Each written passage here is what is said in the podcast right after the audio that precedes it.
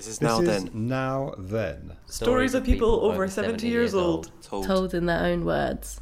This is Eva.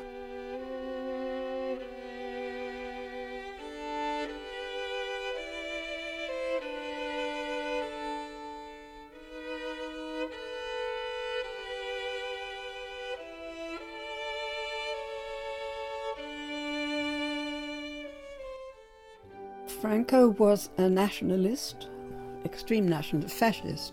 The Republicans were in power when the Spanish Civil War broke out, and it was a rebellion against the Republicans. And for a time, it looked as though the Republicans were winning. In fact, it was their bombs that were falling on Mallorca and frightening me, and they were the people we wanted to win. It was a terrible war because it broke up families. And when, many, many years later, I revisited Mallorca, were struck by the fact that nobody spoke of the Civil War. It was like a blanket of silence over that war. People were afraid of raking up old bad emotions. Excuse me. Hello? I am well, my darling, but I am in the middle of. What do I say that I'm in the middle of, please? Recording a podcast. Re- recording for a podcast. Oh. Okay, okay, bye.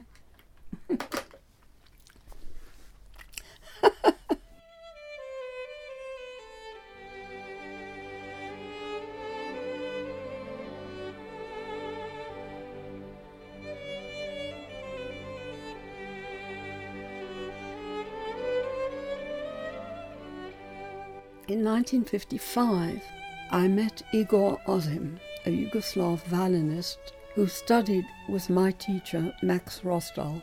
Although he was my age, he was already an international soloist, violin soloist, and very worldly wise and sophisticated, good looking. so I developed a crush on him. He asked me out once, but only once. We had dinner together. I was very, very struck by him, but he wasn't very struck by me. I don't think. Subsequently, I met another friend of Ivan's from the Royal College of Music, who was a piano student. And he was also a Yugoslav, but from a different part of Yugoslavia. Igor Ozim came from Slovenia, if I remember correctly, and Dusan was a Serbian. Knowing they were both Yugoslavs, and this was long before the breakup of Yugoslavia, I thought they must know each other. And I went all out to make an impression on Dusan so that he would tell Igor how wonderful I was, and that therefore I would get somewhere with Igor. However, it didn't work out that way. Dusan pursued me relentlessly, and I really wasn't interested at first. I kept him rather at arm's length. Although I treated him with great coolness, it, it made no difference. He just went on pursuing me. Until one day, he and I went for a walk on Hampstead Heath, and he was telling me how unhappy it made him that the one person to whom he felt closest was keeping him at arm's length. So I explained that it was because I cared for him that I was being rather cool to him because I didn't want to lead him on. But after a while, I began to ask myself, why was I keeping him at arm's length? And I began to doubt it. And then we went to the Cosmo restaurant in Finchley Road, which doesn't exist anymore. And we sat at a table next to a window. And suddenly, I was most overwhelmingly happy, and I didn't know what had hit me. What on earth was going on? Why was I so happy? And there was Dushan holding my hand, saying how happy he was now. And I realized that I'd fallen in love. And somehow he'd picked it up. And Igor was completely forgotten. He was of no account any more at all. I think it was in February 1956 that I suddenly woke up and realized that I was madly in love with Dushan. And this went on for seven months until I had to go back home to South Africa. And not long after, he was going home to Yugoslavia. I was totally overwhelmed by the emotion of feeling in love. Extraordinarily happy, but also filled with a kind of melancholy because I knew that we would have to separate sometime. And yet I knew that that was the best thing because I could not imagine how we could go on forever with this passionate feeling for each other without it just consuming us. I really felt as though I was on fire and that the fire would consume me if, if it went on forever. It was probably necessary for us to part, although when we did, it nearly killed me. We never actually consummated our feelings. I think he was afraid of making me pregnant. It was before the time of the contraceptive pill, which would have made the whole situation much more relaxed. Although I was equipped with contraceptive equipment, I suppose he just felt that that might not be safe. I don't know. Our friends could not understand why, with such both of us being so madly in love with each other, how we never contemplated marriage. We, we actually never did, because we both knew that it wasn't going to work. He came from a long line of Greek Orthodox priests, and I was Jewish. I had no intention of converting, and it just wouldn't have worked. And we knew that. And we were both very sad, very sad to part. I don't remember what month the Suez Crisis happened, but I remember Dushan being with me in my in my little room in Hammersmith, and we were listening to the news at the time of the Suez Crisis, and a lot of rabble rousing was going on in Egypt. Um, Colonel Nasser uh, appealing to the nationalist feelings of his fellow Egyptians, and they were all all very charged up and inspired by what was happening. And I was actually filled with dread because I knew that it would have a very bad effect on Israel. And I was very concerned about Israel because I felt that our very being as Jews depended on Israel surviving. And here was my beloved cheering on these Egyptian nationalists because he had very strong Serbian nationalist feelings. He could identify, he had empathy with these people, and he was excited for them. It was very strange for me that he, he was so closely identified with the Egyptians at that point.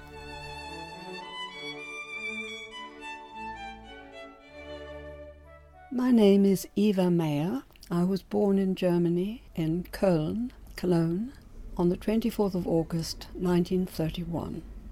In 1933, Hitler came to power, and already that year, my father received a letter saying that he was no longer allowed to practice as a tax consultant because he was not of Aryan birth.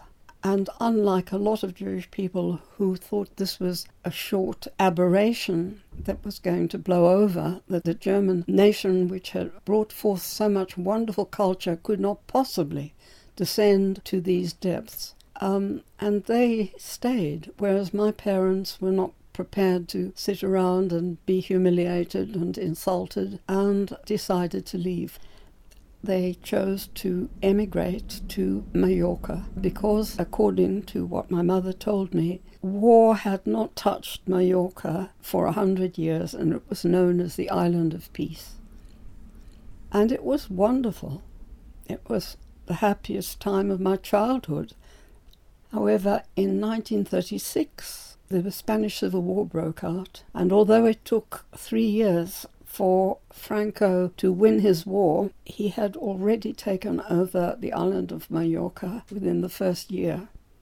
Bombs were falling in Palma de Mallorca, and my mother set me to wash dishes to distract me and also hoping that the noise of the dishes would prevent me from hearing the noise of the bombs dropping.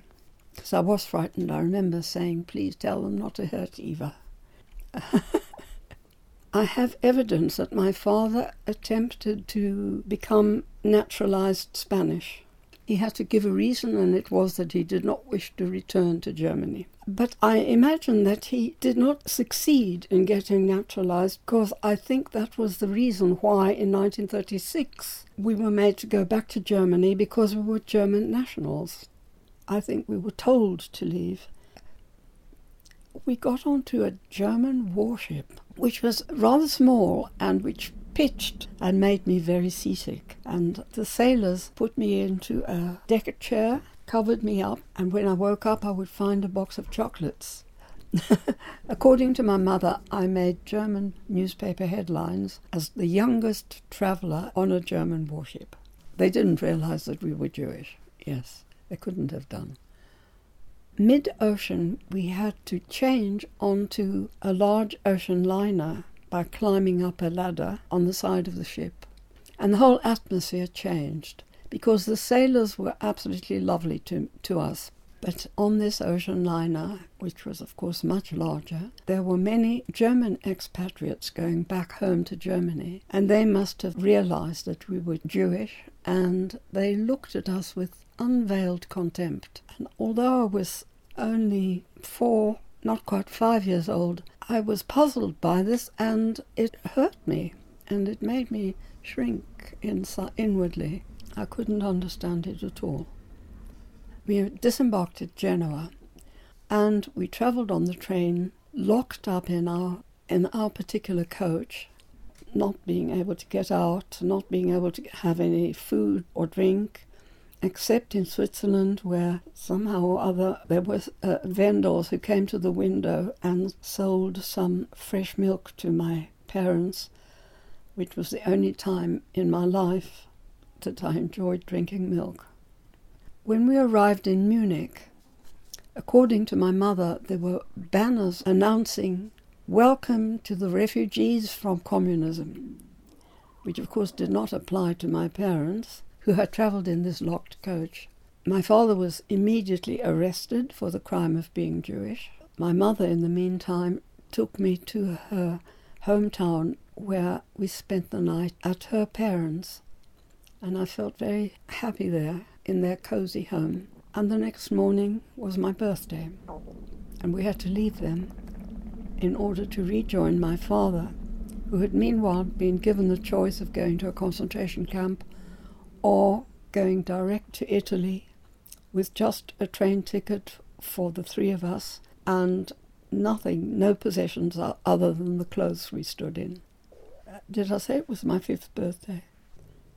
We lived in Milan for about two months and then had a letter from my father's aunt Ilse in Johannesburg, who had written to say that she had made it possible for us to emigrate to South Africa, and with the help of financial aid from some international Jewish agency, my father obtained a passage for us on the Duilio, an Italian ocean liner which was sunk during the war by the Allies, as we read in a, Johannesburg newspaper much later. But it got us safely to South Africa.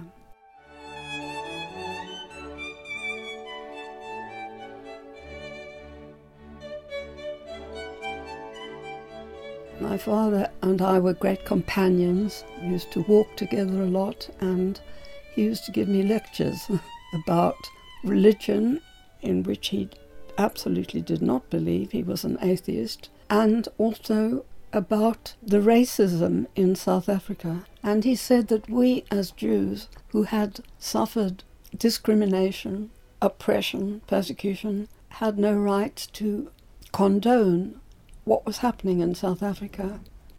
First class citizens in South Africa were the so called Europeans, who were white skinned, and, surprisingly, Japanese, who had been our enemies during the war, but that suited the nationalist government very well. Several members of that government had been incarcerated in jail during the war. Chinese were second class citizens, and I quite honestly don't know for certain whether there was another degree of citizenship before the last degree, which was the black people. But I know that Indians and also people of mixed race were sort of not considered as far down the hierarchy as black people were. Although they were the majority, they were the most put down and the most put upon people in the country.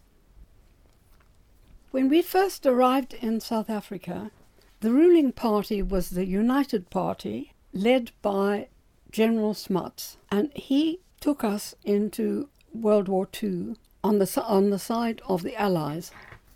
However, previously there had been a national party which was very fascist in outlook. There were a lot of discontented people in, in South Africa who were actually on the side of Germany during the war, and some of them who had been outspoken were actually in jail throughout the war. Three years after the war ended, in 1948, we had general elections in South Africa, which resulted in a victory for the nationalists who became the government. It was the nationalist government that brought about all these restrictive laws that I've mentioned.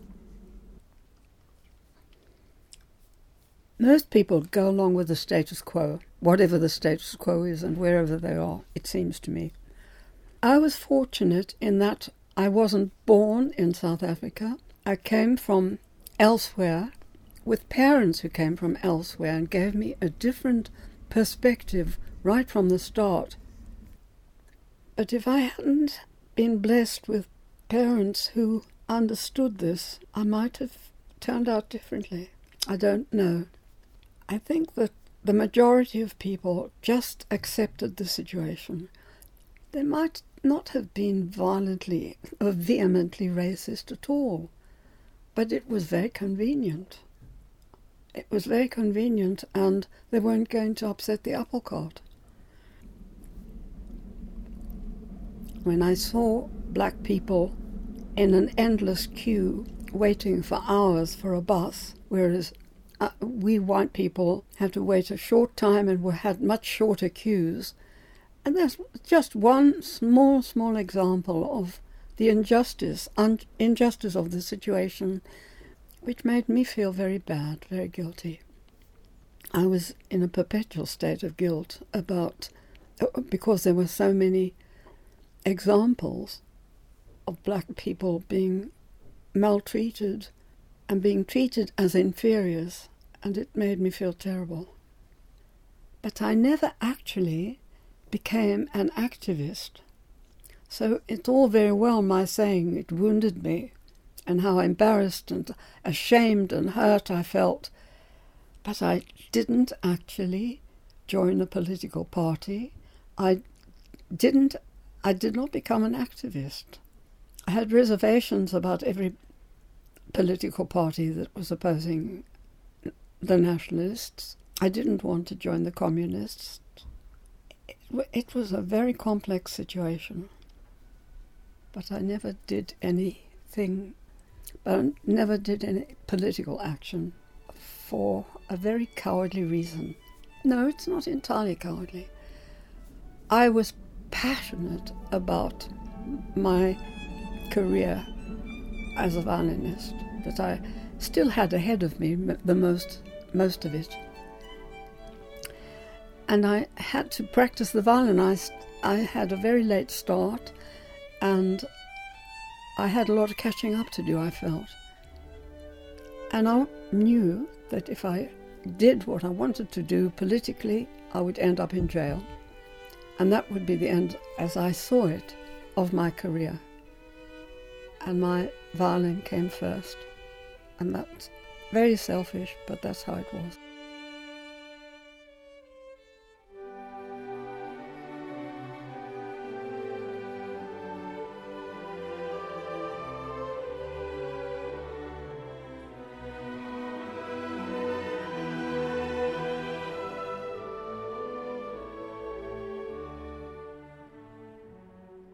Shortly after the war, shortly after the war in Europe was over, it was obvious that my father was quite ill.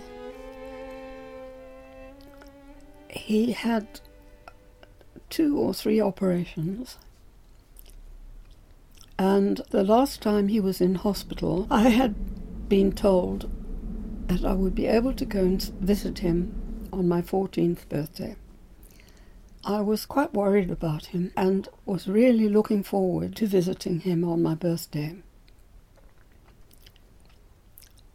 My mother had meanwhile moved away from our flat and was living with my father in the hospital. So that I was on my own on the morning of my 14th birthday. And the first thing I did was to telephone my mother in the hospital, ask her how my father was and when I could come and visit. All I remember her saying was, He is still conscious. That was the first time she had spoken in such a way, and it filled me with terror. I hadn't been faced personally with death before. I had absolutely no idea what to expect. But I went to school that morning very, very worried. And our first session at school on a Friday morning, I remember it was a Friday, was singing. And the moment uh, that we started to sing, I could no longer control myself and I burst into tears. And I wept all through that session, and our singing teacher held me back and asked what was the matter. and I told her that my father was very ill in hospital, and that's all I said. Ah. And I don't remember anything more about school on that day. And in the evening, I was invited, as I had been all the time while my mother was staying in the hospital, to eat with my violin teacher and his wife and little girl who lived in the flat immediately above us. We had just sat down to eat when there was a knock on the door, and they said that I should go to answer it. So I went and found my mother standing there, looking very pale and spent.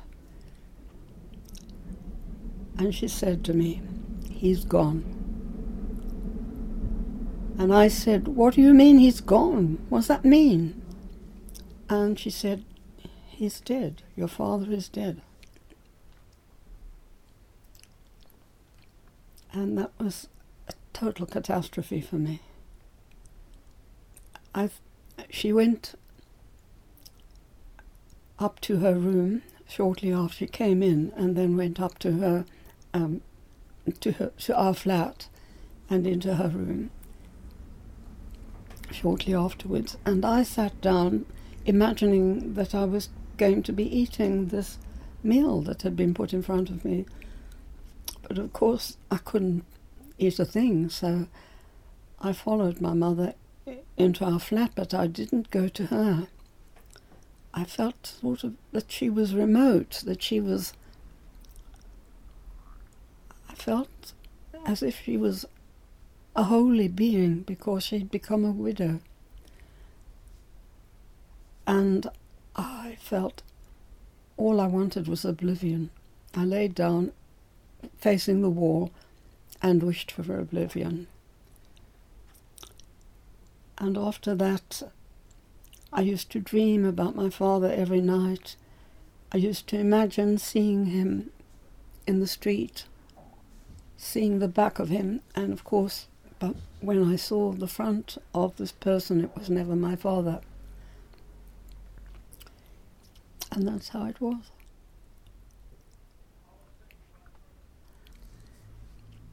I had a very close relationship with my mum. Unfortunately, because I was so devastated by this disappearance forever from my father, I refused to speak of him to everybody, not just my mother.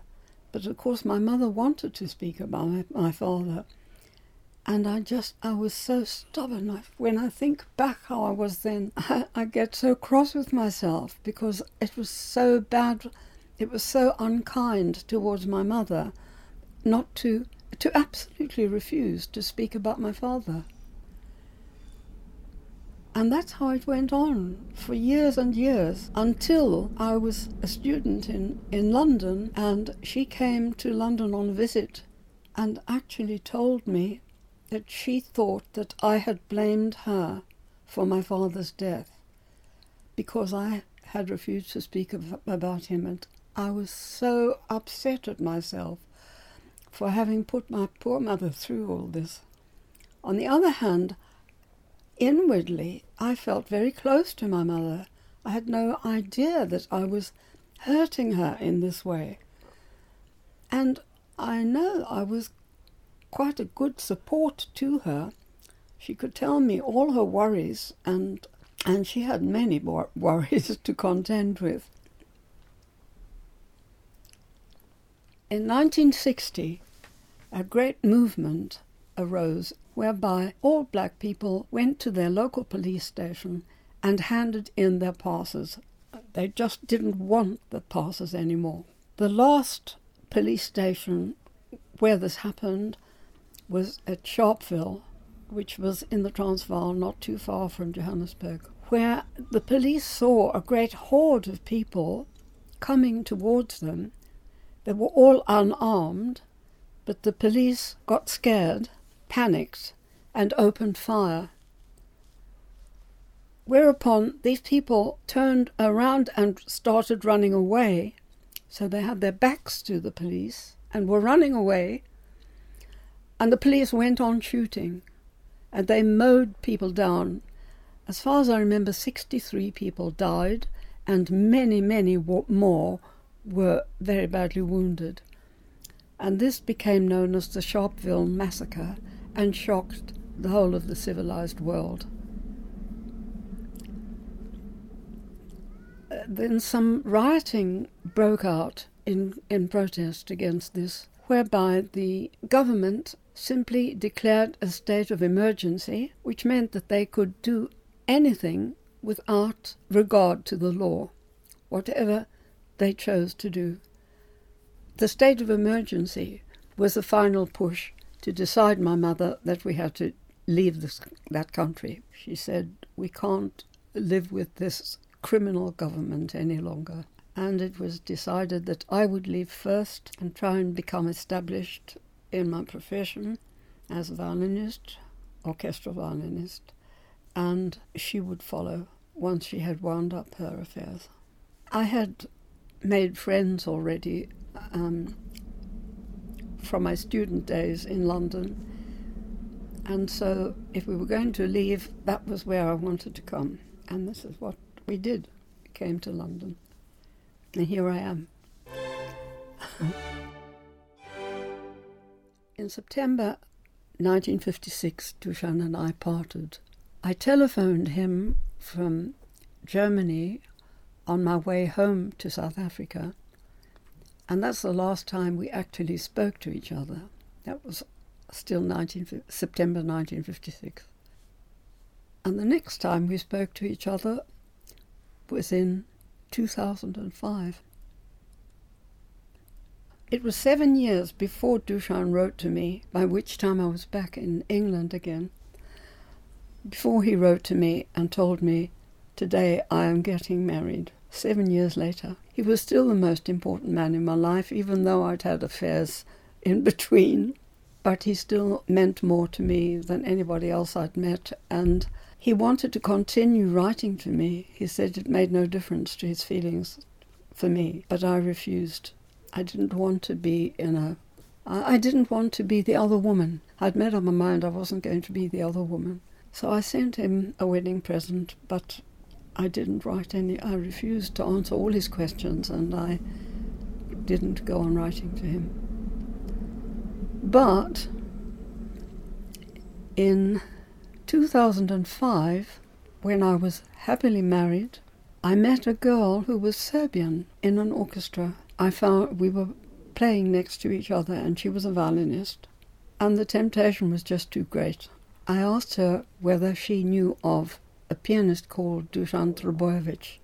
And she said, Of course I know him, he's very famous throughout Serbia. And I only recently went to a concert of his And I was so impressed and surprised that he could still play so well at his age. He was, of course, a, a lot. He was a lot older than me. He was six and a half years older than I.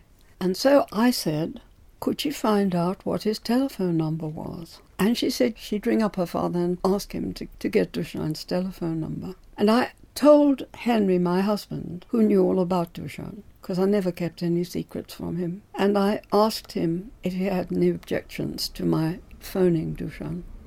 And he said no. He felt confident enough in our relationship not to worry. So I phoned Dushan. His wife answered the phone, and I knew that his wife could speak English because he had written that she was an English teacher. So I asked her if she was Mrs. Trebojevic, and she said yes. And I said that I was an old friend of her husband's from London and would like to speak to him. So she passed me on to him. And he was so, so surprised and so delighted to hear from me. And he asked me, and oh, and he asked me so many questions about people that we knew together. And so many things that he asked me made me realize that he hadn't forgotten anything, that I, you know, the things were still as fresh in his mind as they were in mine. And at the end of the conversation, he said, Please phone again. It's, like a breath of fresh air.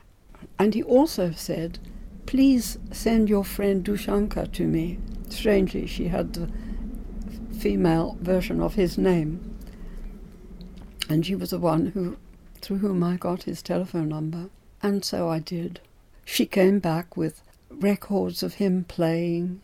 No, no, no, not records. See, a CD and a video of him playing on different occasions, and it was just overwhelming for me. Uh, and then I wrote and told him how wonderful his playing was, and he was so thrilled.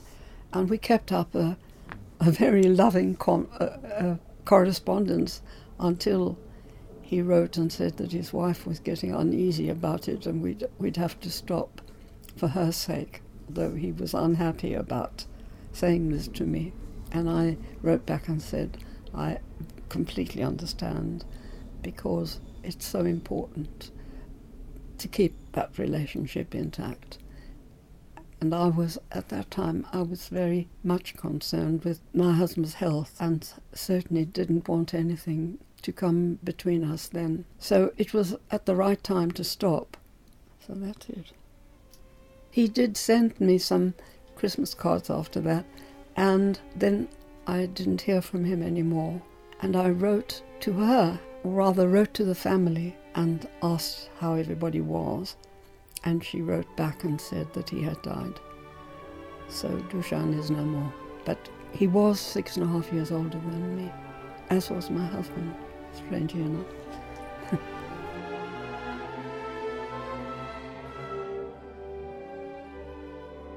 When I turned 70, I thought, this is, can't be.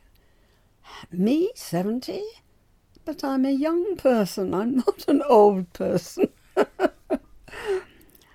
How can I be 70 when I feel so young? But gradually, gradually, you feel yes, less young because your body is falling, to, falling apart. An operation of my spine, then, then a hip replacement after tremendous pain in my in my hip while I was waiting for the operation and feeling life was really not worth living with this pain. And then a stroke, and I thought, this is the last straw. Um, and losing half my sight. What an indignity when I, I, I'm not an old person. I'm a young person dressed up as an old person. well, I think the only way I'm uh, uh, the only way I can cope with it is just to carry on. I, I have to realize I can't do as much as before. Gradually, gradually, I'm realizing this and acquiescing to it. I think that becoming old involves acceptance more than anything else. Accepting that one is going to die, one's been able to put that, push that to the back of one's mind until a time is drawing closer and closer but now I have to face it. And I do it with equanimity. I'm really not frightened of dying. What I am frightened of is going through a bad time before dying. I don't want that. But then who does? Nobody does. I'm quite happy to go any time now. But I hope that when I do that it will be with dignity and peace, peacefulness. And hello. She's we're still doing it. Yes. I'm sorry, darling. Okay. Lovely. Thanks. Bye. Are you having your lunch now? She said. I said, Oh, I'm still. You're still recording? Oh, I'll ring you tonight. She says.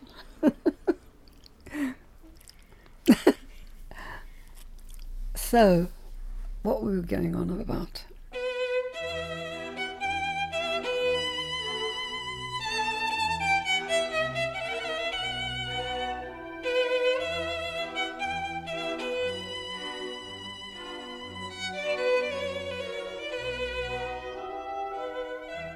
Then, Now Then, now is then is produced, by, Jessie Dawson, with original illustrations. for each episode by Catherine Cormier. For more information, Email nowthenstories at gmail.com.